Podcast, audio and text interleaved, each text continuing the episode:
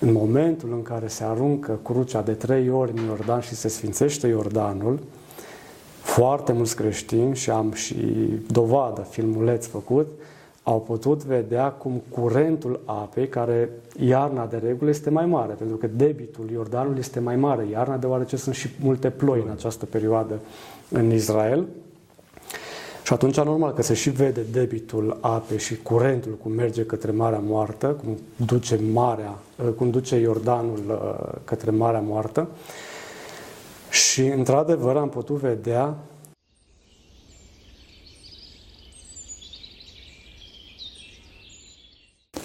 Slavă Tatălui și Fiului Sfântului Duh și acum și pururea și în vecii vecilor. Amin. Doamne miluiește, Doamne miluiește, Doamne, te Părinte, spuneți o rugăciune. Împărate Ceresc, Mângâietorule, Duhul adevărului care pretutindene și toate le primești vistierul bunătăților, jurătorile de viață, vinoște să le juiești pentru noi și ne curățește pe noi toată tinăciunea și mântuiește bunurile sufletele noastre. Amin. Dragii noștri, suntem aici cu Părintele Ioan de la Ierusalim, cu care am mai făcut o înregistrare mai de mult. Trebuie să știți că este foarte pe fugă, dar am zis că nu o să ratăm ocazia și podcastul ăsta o să intre foarte probabil de bobotează, în apropierea bobotezii și din cauza asta o să vorbim despre toate cele legate de botezul Domnului, bineînțeles din perspectiva unui om care are foarte mare experiență în locurile sfinte și în ce înseamnă botezul Domnului la fața locului. Și, bineînțeles, prima întrebare care o punem Părintele Ioan, pe care noi îl iubim foarte mult, și care dorim să ne, să ne spună de la fața locului și nu din, eu știu, de la 15 ureche, vă rog să mă de expresie, este să ne povestească puțin, să ne explice puțin despre celebrul fenomen al întoarcerii Iordanului înapoi de bobotează. Există acest fenomen? Ce se întâmplă? Dacă puteți să ne spuneți ceva. Doamne ajută, Părinte Teologul, mă bucur mult să ne revedem, să ne reîntâlnim aici în grădina Maicii Domnului. Într-adevăr, ne pregătim pentru această mare sărbătoare a botezului Domnului, a Epifaniei sau Teofaniei, a arătării lui Dumnezeu, în care fiecare dintre noi, creștinii, trebuie să ne reîntâlnim cu Dumnezeu prin pregătirea aceasta a postului, a Sfintei Spovedanii și a Sfintei Împărtășanii. Uh, într-adevăr, este, aș putea spune, a doua mare sărbătoare a Ierusalimului. Uh, de ce spun a doua? Pentru că, în mod normal, cea mai mare sărbătoare este învierea Domnului, uh, în care avem și minunea aceasta a pogorârii sau a aprinderii Sfintei Lumini pe mormântul Domnului, la mormântul Domnului și în mormântul Domnului, emisiune și lucruri care le-am povestit, uh, le-am avut de fapt în da. prima emisiune. Uh, normal ar fi a doua mare sărbătoare, ar fi nașterea Domnului. Evident. Care noi o ținem la Ierusalim ca și Atosul, ca și uh, muntele Atos pe 7 ianuarie, sărbătoare și slujbă foarte frumoasă la Betleem, al locul nașterii Domnului. Dar ca și uh, procesiune, ca și minune, ca și număr de creștini, uh, devine botezul Domnului ca ah. fiind a doua mare sărbătoare a Ierusalimului după Sfânta Lumină.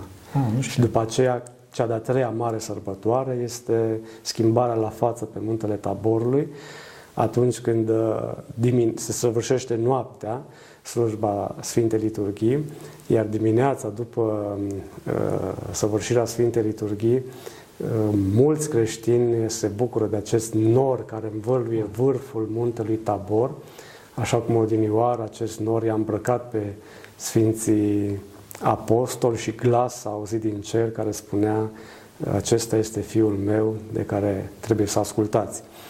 Iată că și la Iordan acest glas al Tatălui se aude Uh, atunci când Isus Hristos intră în râul Iordan și se botează de către Ioan.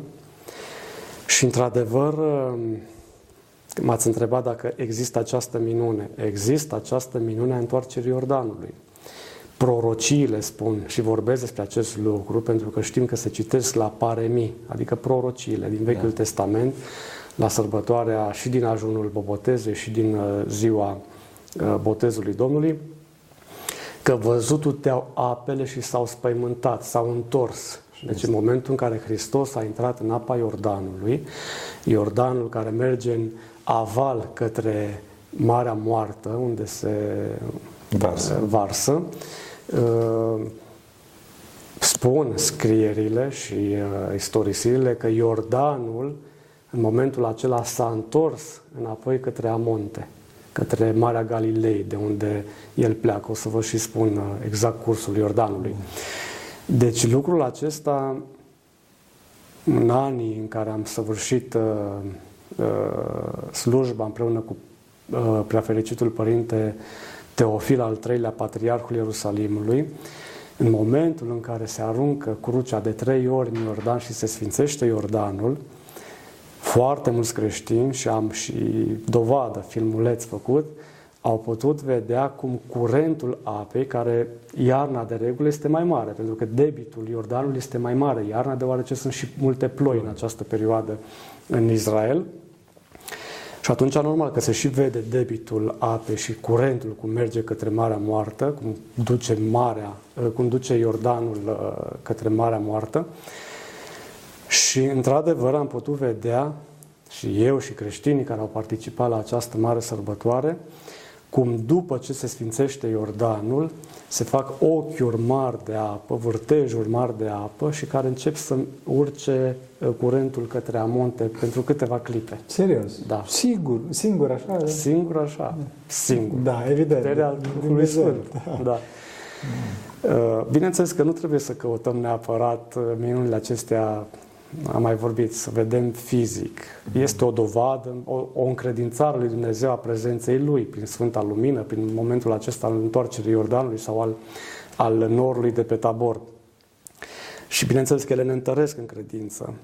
Ci trebuie să punem accent pe simțirea acea duhovnicească și să știți că se simte foarte puternic Duhul Sfânt atunci la Iordan.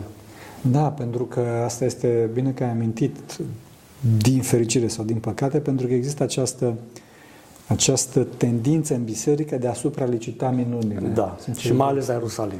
Da, da. Din păcate, știți și frățiile voastre aici că apar foarte multe filmulețe, unul care circulă de ani de zile cu piatra ungerii, de locul unde a fost uns Hristos cu miresme înainte de a fi uh, așezat în mormânt. Era un ritual preluat de la vechi egipteni, de când poporul lui Israel a fost în robie egipteană, acesta al, al uh, mirungerii, al îmbălsămării. Și piatra aceasta a ungerii este o piatră roșiatică. Dacă creștinii pun mir tot timpul pe această piatră și mai bate și lumina într-un anumit uh, fel, piatra pare roșie și mulți au filmat că este sânge, sânge. pe piatra Uh, ungerii și ni se trimit o felul, aceste filmulețe, mm. ni se trimit și nouă la Ierusalim, ca să spunem dacă e adevărat sau nu. nu Acesta este, nu este un lucru adevărat. Caz Acest adevărat. caz nu este adevărat. Este mirul care strălucește pe această marmură roșiatică și care uh, lumea intră într-un delir că iată ce minune s-a petrecut la Ierusalim. Nu, sunt foarte multe minuni, dar uh, trebuie să fim atenți Evident. la ele și chiar dacă simțim sau trăim ceva acolo, e bine să vorbim cu părinții da. Uh, Sfântului Mormânt da. și să le spunem și să întrebăm dacă într-adevăr este real lucrul acela. Deci, oameni buni, informați-vă din surse autorizate și chiar din cauza asta l-am aici pe Părintele Ioan, care să spună, cum spuneam, de la fața locului și din experiența sa și faptică, dar mai ales duhovnicească, ce se, ce se întâmplă și ce nu se întâmplă acolo. După cum vedeți, minunea de la Iordan este o minune cu adevărat uh, dumnezească, pe când altele sunt uh, viralizări pe WhatsApp sau Dumnezeu mai știe ce alte. Fake-uri. Fake-uri, da, exact. Uh, dar, într-adevăr, eu cred că noi suntem în ortodoxie pentru uh, Uh, terapeutica ortodoxă, pentru simțirea harului, pentru vindecarea noastră și nu atât, exact. nu atât pentru minuni în sine, exact. nu, facem, nu facem circ. E, uh, și e, uh, asta, unde se întâmplă această minune? Deci unde locul? Sau, pentru că am înțeles că ar fi două locuri sau da. cum? Deci Iordanul, izvoarele Iordanului se află la baza muntelui Hermon. Mm. în nordul Israelului, la granița cu, cu Libanul. Uh, chiar locul unde izvorăște Iordanul este un minunat. Deci de la baza muntelui țâșnește apa Iordanului cu o putere foarte mare. Oh, nu știam. Da. Uh, sunt două izvoare, de fapt, iar Den în uh, aramaică. Și aceste două izvoare se unesc, ca și cum ar fi cele două fire ale lui Isus Hristos, umană și dumnezească, și pleacă în cascade foarte frumoase, așa, și foarte uh, puternic uh, adăpate de această țâșnire uh, care iese din muntele Hermonului. Deci un debit mare. Un debit mare, mai ales acum iarna. Uh, este o apă foarte bună de băut, ah. foarte curată, așa cum sunt și apele Sfântului Munte. Și uh, ele intră în uh, Marea Galilei. Ah. În Marea Galilei, deci Marea Galilei este adăpată de râul Iordan. Sunt și alte izvoare în Marea Galilei, pentru că știm că Marea Galilei nu este o mare cu apă sărată, este un lac de apă dulce. De și din Marea Galilei pornește în continuare Iordanul și iese, se duce către Marea Moartă.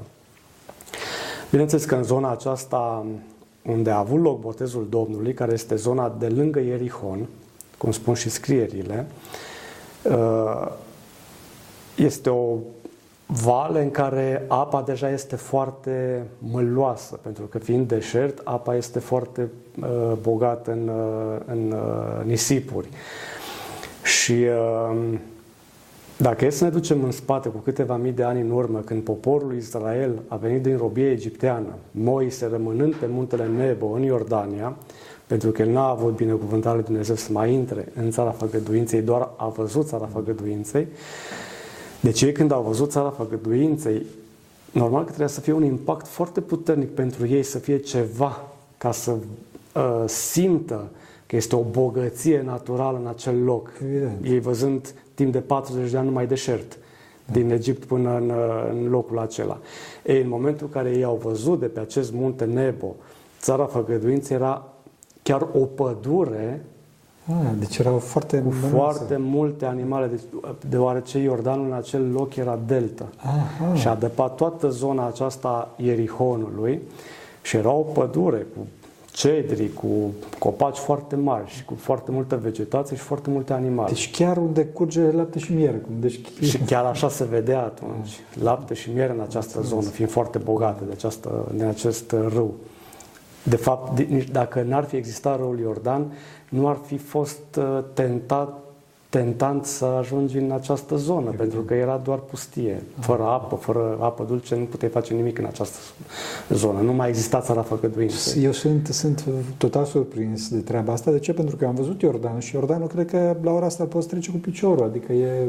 Are o lățime cam de să spun 20 de metri și o adâncime cam de un metru jumătate, 2 metri. Mm. Bineînțeles că acum, cum spuneam, dacă sunt și ploi în această zonă, în această perioadă a anului, debitul crește. Uh, dar trebuie să ținem cont că pe vremea Mântuitorului debitul era mult mai mare.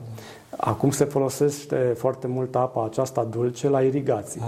Și Israelul uh, trag cu conducte apă dulce și folosesc la irigații și Iordania. Deci protocolul acolo fiind, Iordanul fiind uh, graniță între cele două țări, Uh, ambele țări uh, folosesc această apă dulce pentru irigații, pentru serele care le-au construite, ridicate pe cele două maluri ale Iordanului.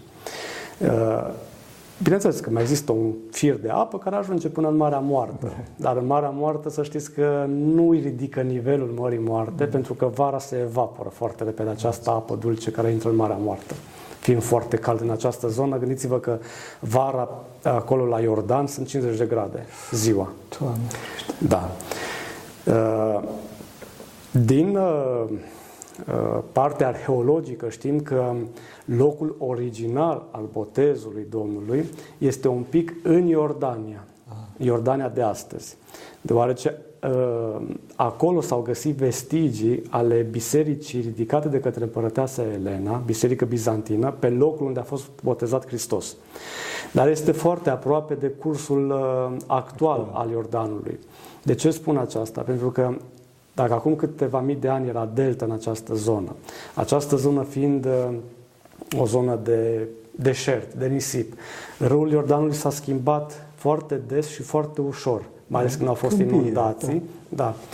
Și uh, acum 2000 de ani, pe vremea Mântuitorului, Iordanul uh, curgea un pic către uh, Iordania de astăzi și botezul ar fi avut loc undeva în Iordania de astăzi, deci nu în partea israeliană, cum curge Iordanul în prezent. Dar este acea zonă, iar noi sfințim Iordanul și aducem aminte simbolic despre de duhovnicesc, despre faptul că Hristos a intrat acolo și uh, ca și Sfânta Liturghie se săvârșesc atâtea sfinte jertfe pe sfinte altare, nu numai la Ierusalim sau pe Sion unde a avut loc cina cea de taină. Exact. Așa și uh, aici la, la Iordan. Chiar dacă este o diferență poate de câteva sute de metri sau câțiva kilometri între locul unde sfințim noi Iordanul astăzi, pentru că astăzi curge pe aici și nu mai curge cum curgea acum 2000 de ani prin uh, acea Da, și vedem acea că Dumnezeu, Dumnezeu face ascultare și ne validează. Face pogorământ, bineînțeles, da. da, pentru, prin, Și este într-adevăr o sărbătoare foarte, foarte frumoasă. Sunt foarte mulți pelerini veniți din toate țările ortodoxe. Și se face, se fac botezuri astăzi acolo. Se, Da, da? chiar eu am avut botezuri, nu numai faptul că intrăm în râul Iordan și uh, sfințim, binecuvântăm creștinii cu apă din Iordan, cântăm uh, uh, cântarea uh, botezului Domnului, uh, dar am avut botezuri, botezuri, așa cum am avut noi când eram prunci, la râul Iordan. Slavă Lui Dumnezeu. Chiar pregătim un botez al unui tânăr care este student în, uh, uh, în Israel, este jumătate rus, jumătate evreu Uh, și vrea el să fie creștin, că Slavă îl lui iubește pe Dumnezeu. Iisus Hristos. Slavă lui Asta a Dumnezeu. fost argumentul lui cel mai puternic că vrea să devină creștin. Și chiar pregătim acum când mă întorc la Ierusalim botezul lui la râul Iordan. Slavă Lui Dumnezeu. Care Adică se cu tot ce înseamnă botez, cu exorcizări, cu afundare în râul Iordan de trei ori, cu uh, ungerea cu Sfântul și Marele Mir și Sfânta Împărtășanie. Slavă Lui Dumnezeu, să fii ca și Sfântul Ioan Botezătorul. Eh, Da. da, Sfântul Ioan Bote- Botezătorul a trăit în această zonă a Iordanului, uh, aspră de altfel, și acolo l-a botezat pe Iisus Hristos. da. E Sfântul tău protector. Adică, Sfântul meu ocrotitor, da, pentru că am fost călugărit chiar de pe 7 ianuarie de ziua Sfântului uh, Slavă Lui Dumnezeu. Ioan Botezătorul și știu că și Sfântul uh, Frăției tale ocrotitor, pentru că îi semene așa în, în, uh, Un picuț, un picuț, pentru că Mai- eu l-am și pe Sfântul Ioan Teologul. mai taf, așa. Da, da, da, da, așa este. Trebuie să fim puțin tare. Ce am vrut să spun? E, Se simte Harul Sfântului Ioan Botezătorul acolo? Foarte mult. Se simte. Foarte și mult. prezența lui, adică... Și a Sfântului Ioan Botezătorul, dar gândiți-vă că în această vale a Iordanului, granița dintre Israel și Iordania de astăzi, uh, au trăit mii de sfinți. Da. Prin acest loc a trecut și poporul Israel, intrând cu chivotul legii, venind din robie egipteană și plecând către Ierusalim, prima dată când l-au instalat la Shiloh, undeva Ah, lângă Ierusalim. pe acolo au și au trecut. trecut pe Valea Hozevei, dar au trecut Iordanul exact în acest loc prin care noi sfințim Da. astăzi. Uh, Despărțindu-se apele Iordanului către cea chivotul legii. Ah, era s-a o întâmplat- era o preînchipuire. prefigurare a Prefigurare, ceea ce da. urma să se întâmple, intră în Hristos în uh, apele Iordanului. Tot pe acolo, uh, Ilie cu carul lui de foc a fost înălțat la cer și Elisei cu cojocul lui Ilie a despărțit apele Iordanului ca a trecut Slavă, în se pustie. pare că locul respectiv este... Tot acolo Neeman sirianul s-a vindecat intrând de șapte ori în Iordan, Slavă Lui Dumnezeu. De multe sfințenie, mare sfințenie. ascultând de, de Elisei, ca să intre în, uh, în Iordan să se vindece de lepră. Uh, Tot pe acolo a trecut și Marea Egiptean ca Iordanul plecând în pustie să se căiască pentru păcatele ei. Tot acolo a trăit Sfântul nostru ocrotitor Ioan Botezătorul. Tot acolo a trăit Sfântul nostru ocrotitor Ioan Iacob Hozevitul, Sfântul nostru Chiar. român contemporan cu noi, care are moaștele în trupul întreg în mănăstirea de la Hozeva Ce și care a mare fost stareț Da. al bisericii noastre românești aflate pe malul Iordanului. Ah, să ne vorbiți.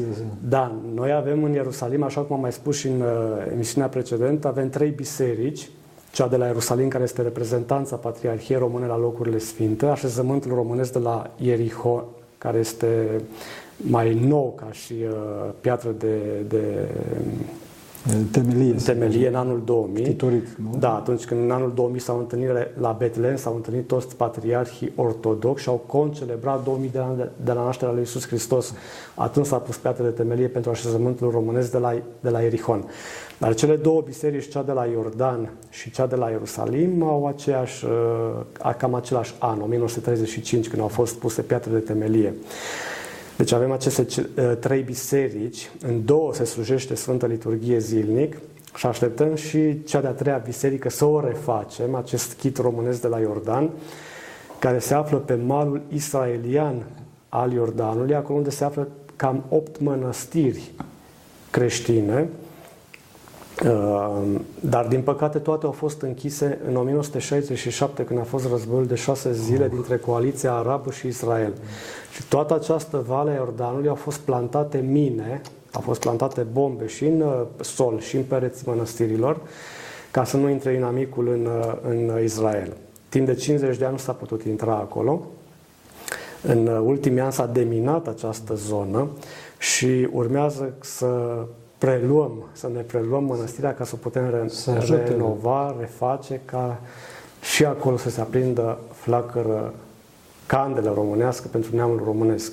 Este o mare binecuvântare pentru noi românii să putem avea această biserică acolo, pe malul Iordanului, exact unde Ioan Botezătorul a trăit, unde a avut loc botezul Domnului și unde un sfânt a fost stareț de șase ani aproape. Mm. Sfântul nostru Ioan Iacob Hozevitul a fost stareț acolo aproape șase ani de zile. Unul dintre ultimii stareți, de vreme ce ai spus da, că a fost pe perioada da. Chiar în jurul anilor 50 a fost mm. stareț acolo. Slavă Lui Dumnezeu! Nu știam. Și uh, are o sămânță bună această zonă, așa cum spuneam, pentru că este foarte multă sfințenie în această zonă. Au fost foarte multe mănăstiri în primele secole creștine și au trăit mii de monahi în această zonă și foarte mulți pusnici. Toți au fost omorâți și toate bisericile și mănăstirile au fost distruse odată cu prima invazie a Imperiului Persan, la 614. Și a doua invazie, care a fost la 620, a distrus tot ce mai rămăsese de la prima invazie. De la prima invazie. Am da. înțeles că a rămas doar, doar biserica din Betlehem. Singura biserică ridicată de împărăteasa Elena, și este bine că, că ai amintit de Betlehem, că ne pregătim pentru nașterea Domnului. Singura biserică care a rămas în picioare ridicată din, de împărăteasa Elena, ea a dorit să te ridice biserici peste toate, pe, în toate locurile pe unde a trecut Isus. Este cea de la Betlehem, care este și patrimoniu UNESCO, are 1700 de ani, a avut niște îmbunătățiri aduse de către împăratul Justinian cel Mare. Dar toată structura este ridicată de împărăteasa Elena. Tradiția spune că uh, perșii când au intrat călare pe cai, că ei așa au intrat ca să spurce bisericile și altarele, când au intrat în biserică au văzut pictați pe pereți în mozaic, mozaic care s-a descoperit acum recent, da? că s-a făcut biserica, care este un mozaic extraordinar de frumos, bizantin, Uh, au văzut pictați pe pereți pe magi care aduceau darul pruncului Isus, așa cum știm, da. din Evanghelie. Și au întrebat cine sunt ăștia, că sunt îmbrăcați cu hainele străbunilor noștri.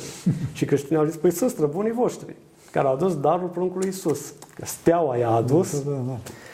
Și ei s-au mirat și au spus, Interesant. Atunci vom lăsa biserica în picioare. Când au distrus biserica.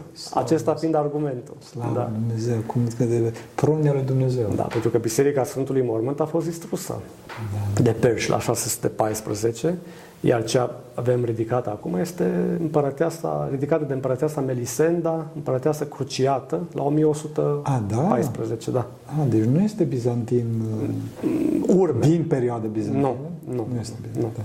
Înăuntru, am și spus că înăuntru e un conglomerat de arhitecturi în Sfântul Mormânt. Predomină gotică, bizantină, armenească. Pentru cele mm, confesiunile creștine care au uh, slujire la Sfântul Mormânt. Da. Cele patru mari confesiuni creștine, creștinii ortodoxi, catolici, armenii și au și copții, creștinii din Alexandria, în spatele Sfântului Mormânt un mic altar. Am înțeles, am înțeles. Da, și asta se re- reflectă. Ai, da. spus, ai spus la început uh, că uh, săvârșiți, uh, ca și noi de altfel, nașterea Domnului, sărbătorim nașterea Domnului pe 7 ianuarie. Da. Așa, domnul, pe 25 decembrie, cum? Este de fapt aceeași dată, exact. doar că diferă calendarul uh, gregorian de calendarul iulian.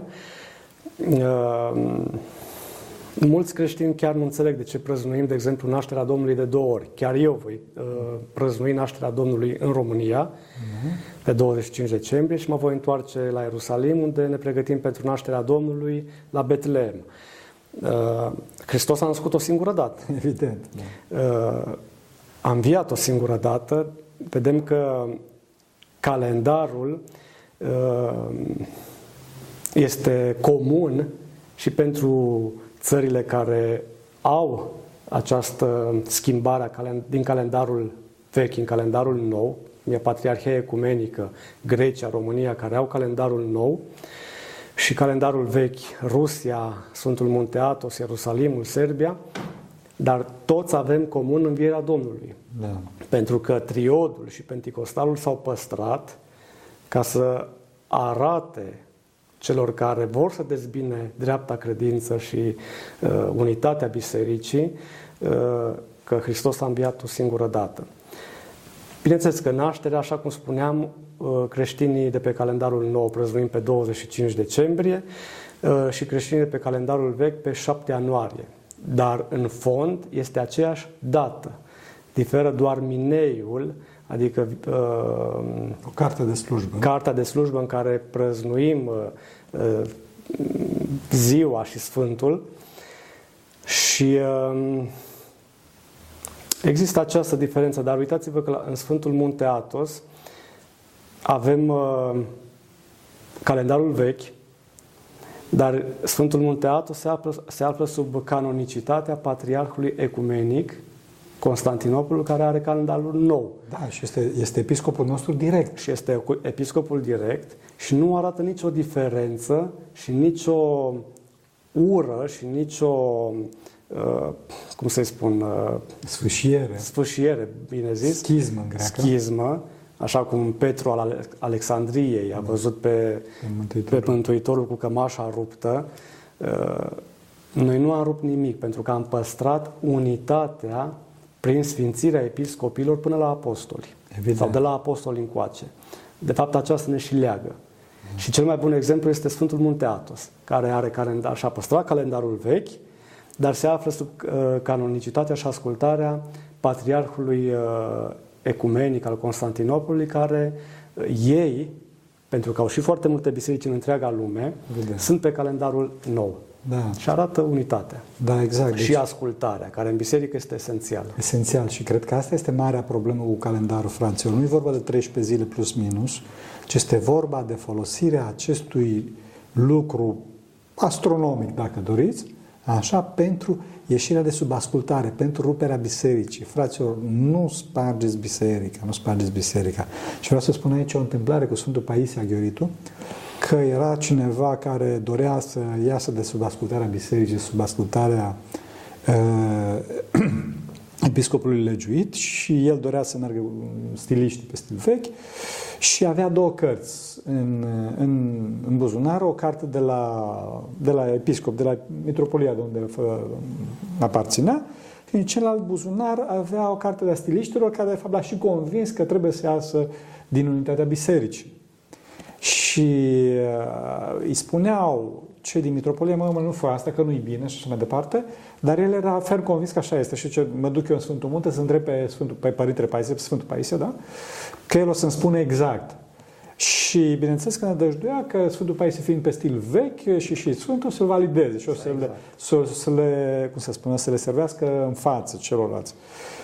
E, a venit în Sfântul Munte, a intrat înăuntru la Sfântul Paisie, nici măcar n-a spus cum îl cheamă așa, dar n-a deschis gura și zice Sfântul Paisie, cartea asta, asta de la Metropolie, din buzunarul ăsta, cartea asta e bună, aia altă s-o ars, du-te, pleacă. Da, deci vreau să spun că Duhul Sfânt a vorbit prin Sfântul Paisie și a spus că pe primul plan este unitatea bisericii și pe planul 2 nu există. Este un argument foarte bun, da. pentru că toți, cu toți îl iubim pe Sfântul Paisia Ghioritul. Și mai există un, uh, poveste asemănătoare, adevărată, cu Gheron Iosif Isihastul. A, da. Sfântul Iosif La fel a fost, se, s-a chinuit foarte mult că nu știa ce să facă atunci când s-a schimbat calendarul Și uh, foarte mulți ucenicii cereau sfatul. Nu știa efectiv uh, dacă este bine sau nu să treacă cu mănăstirile, că el era, Exact. era la Chiliș și la Chiliș erau... și a auzit glas în inima lui care a spus să asculți de Constantinopol. Exact. Biserica mea este la Constantinopol, a fost Exact. Maica Domnului. Ceva de genul, Da, da. da, da. Și, și Sfântul Efrem, Sfântul Efrem Catonachiotu era foarte dificilă situația lui, pentru că Sfântul Efrem era, deci starețul lui, fiind un stareț foarte simplu și cu bol de nervi, Părinte Nichifor, e, el zice, băi, eu ăsta calendar l-am și de ăsta mă țin și asta este. Și uh, Sfântul Efrem vedea ca și un aer care împiedica harul, că el la fiecare liturghie vedea harul cum se coboară pe Sfintele Taine, vedea așa ca și un aer care împiedică să, și numai cu multe lacrimi, cu multe lacrimi putea să slujească Sfânta Liturghie să vadă prefacerea darurilor și după ce a venit cu biserica, cu Constantinopol, deci cu episcopul legiuit al locului, acesta era dispărut. Și el, pentru că tot avea, cum să spun, problema asta înăuntru lui, lupta asta înăuntru lui, la un moment dat a văzut o vedenie că el era pe, era pe malul unei mări, o- o- pe o faleză înaltă și o bucată de stâncă se desprinde de această faleză și cade în mare. Și el, printr-un salt supraomenesc, sară de pe această faleză care cade în mare într-un zgomot infernal, sară și cade pe, pe, pe, pe țărmul tare. Stabil. Stabil, da, asta e cuvântul exact, pe țărmul, țărmul stabil și în afară de orice pericol. Și zice, ce, ce asta? Atunci aud într-adevăr aud de pe Maica Domnului, de care spune, asta este biserica, cei care s-au desprins sunt stiliști. Noi știm, Părinte, că de multe ori Dumnezeu a făcut pogorământ da. cu noi oamenii Exact. ca să și-a luat de dragostea față de noi. Așa s-a întâmplat și cu calendarul. În primul rând a fost din punct de vedere astronomic, după aceea politic, posibil, uh, diferențierea aceasta, dar uh, Hristos ne-a arătat prin acești minunați sfinți contemporani cu noi. Evident. Uh, Pentru că era nevoie de sfinți contemporani ca să Ca să arate arate așa lucrul ceva. acesta, ne-a arătat calea cea dreaptă. Evident. Și în biserică, esențială este ascultarea. Părinte. Da. Pentru că de celălalt nu ne putem ține. Așa Într-o este. societate secularizată pe care noi o trăim acum din plin, pentru că discutam mai devreme de problema tinerilor cu TikTok, cum le spală creierul, cum le distruge creierul și așa mai departe, uh, este foarte importantă ascultarea. Educația în familie, educația în biserică, catehizarea tinerilor sunt lucruri esențiale. Da, pentru că, într-adevăr, singurătatea este pregustarea iadului. Și singurătatea este de la diavol. La diavol. Și ne întreabă tinerii, că îmi vine acum în minte, da. păi da, da, monah înseamnă să fii singur, că tu te-ai înstrăinat, nu zic mie, părinte de lume. E, nu sunt eu înstrăinat, că stau în mijlocul Bucureștiului, în mijlocul Ierusalimului, nu m-am străinat, nu sunt. Uh, Bine, că nu am familie, dar uh, eu am o familie mai mare decât fiii mei duhovnicești, pentru că ei îmi sunt familia, Așa este. familia duhovnicească. Și ești unit cu toți prin Dumnezeu. Și monah, monahos din limba greacă, care înseamnă singur, dar înseamnă singur tu cu Dumnezeu. Un om niciodată nu poate fi singur, singur. în- Nu există. Ori ești cu Dumnezeu, ori ești cu diavolul. Evident. Evident. Dar ce se întâmplă în societate acum, uh, se pare că diavolul își trage partea foarte mult prin uh, distrugerea tinerilor. Și îndemn pe părinții tineri să și aduc aminte de bunicii lor și de părinților cum i-au crescut pe ei. Și ei la fel să-și crească copiii. În uh, frică de Dumnezeu, în a-și iubi tradițiile pe care noi încă în România le avem. Da. Le avem. Da, da, da. Chiar slavă mai lui mult decât Dumnezeu. grecii. Slav, da. Chiar o- mai mult decât grecii. Mult mai mult, da. Nu mai vorbesc de israelieni. Da, Ei ferește. Sunt foarte secularizați.